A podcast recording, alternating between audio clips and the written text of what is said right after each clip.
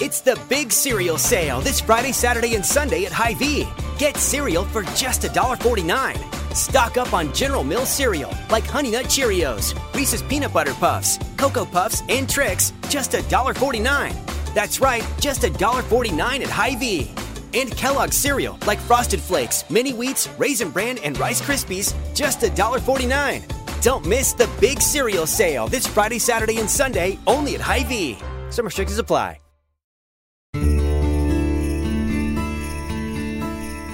Make the holiday into a holy day.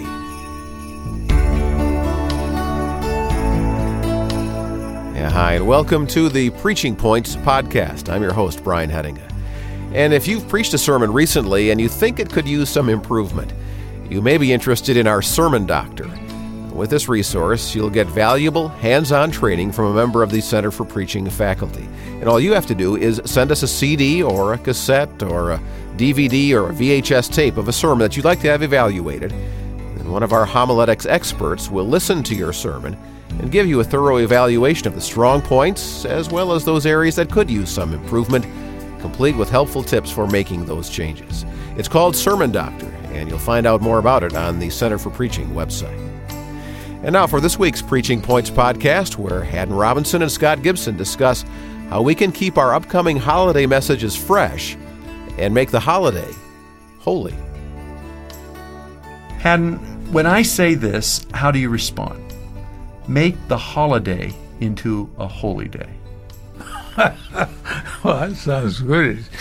Nice sound to that. Yeah, it does.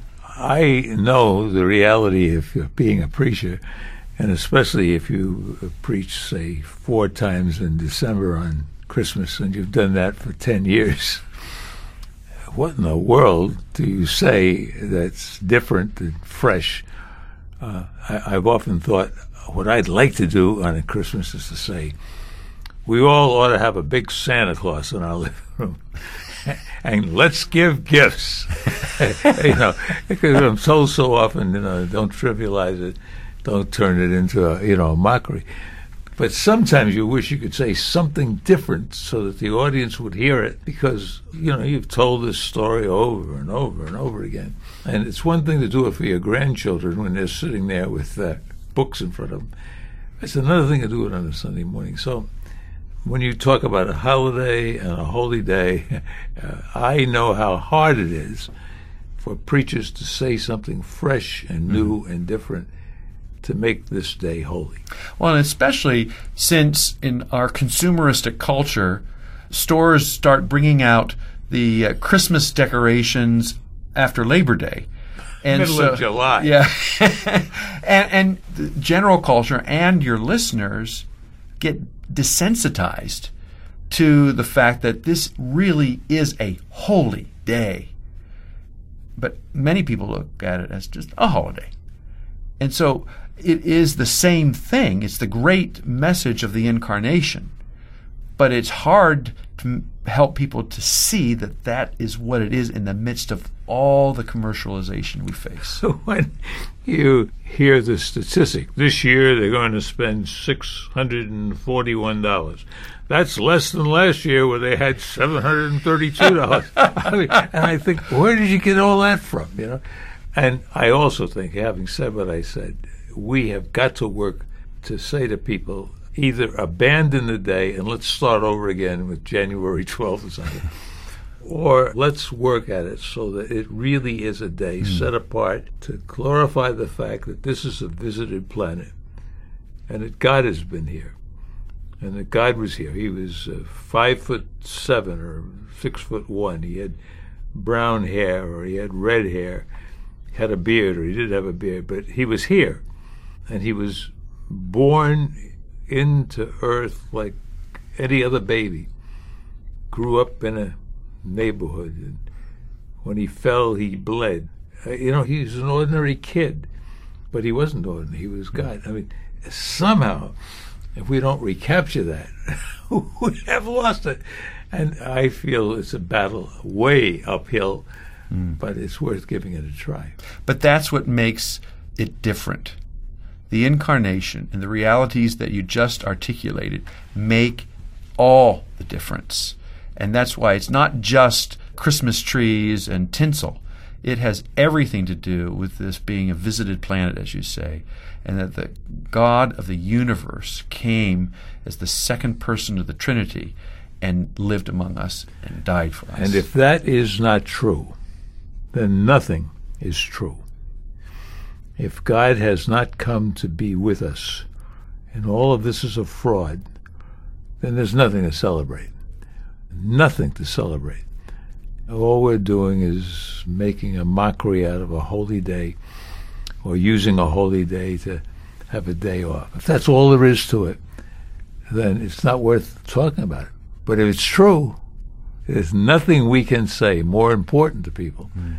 than that Jesus Christ has come. He was born as a man, and God and man existed in that one person, but he was here. He was here. He was here.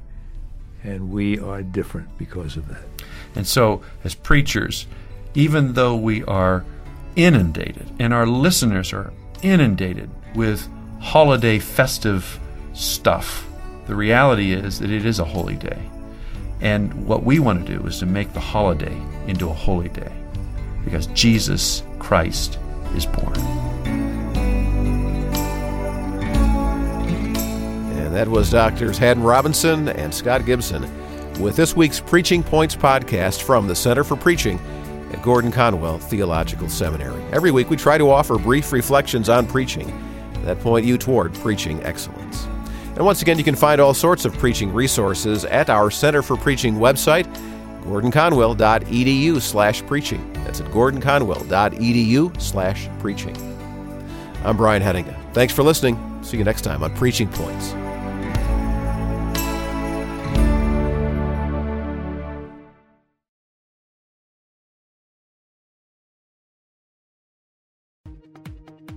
Today on News 4 at 4, one out of four COVID survivors dealing with symptoms months after having the virus. We're working for you, showing you how a local hospital is helping to solve the mystery of COVID long haulers. Plus, Pat Lawson Muse, Leon Harris, and Shawn Yancy catch you up on the day's biggest stories. And Storm Team 4 Chief Meteorologist Doug Kammerer helping you plan for the next 10 days. Working for you today on News 4 at 4 on NBC4. 15 minutes could save you 15% or more. Oh, that's a cheer we used to do in softball. Uh, what? It's uh, actually Geico. Whenever someone hit a triple, we would wave our bats and yell, 15 minutes could save you 15% or more. But we never got to use it because we would only hit home runs. Annoying. The phrase is from Geico because they help save people money. Geico? Yeah, they were our team sponsor. Geico. 15 minutes could save you 15% or more.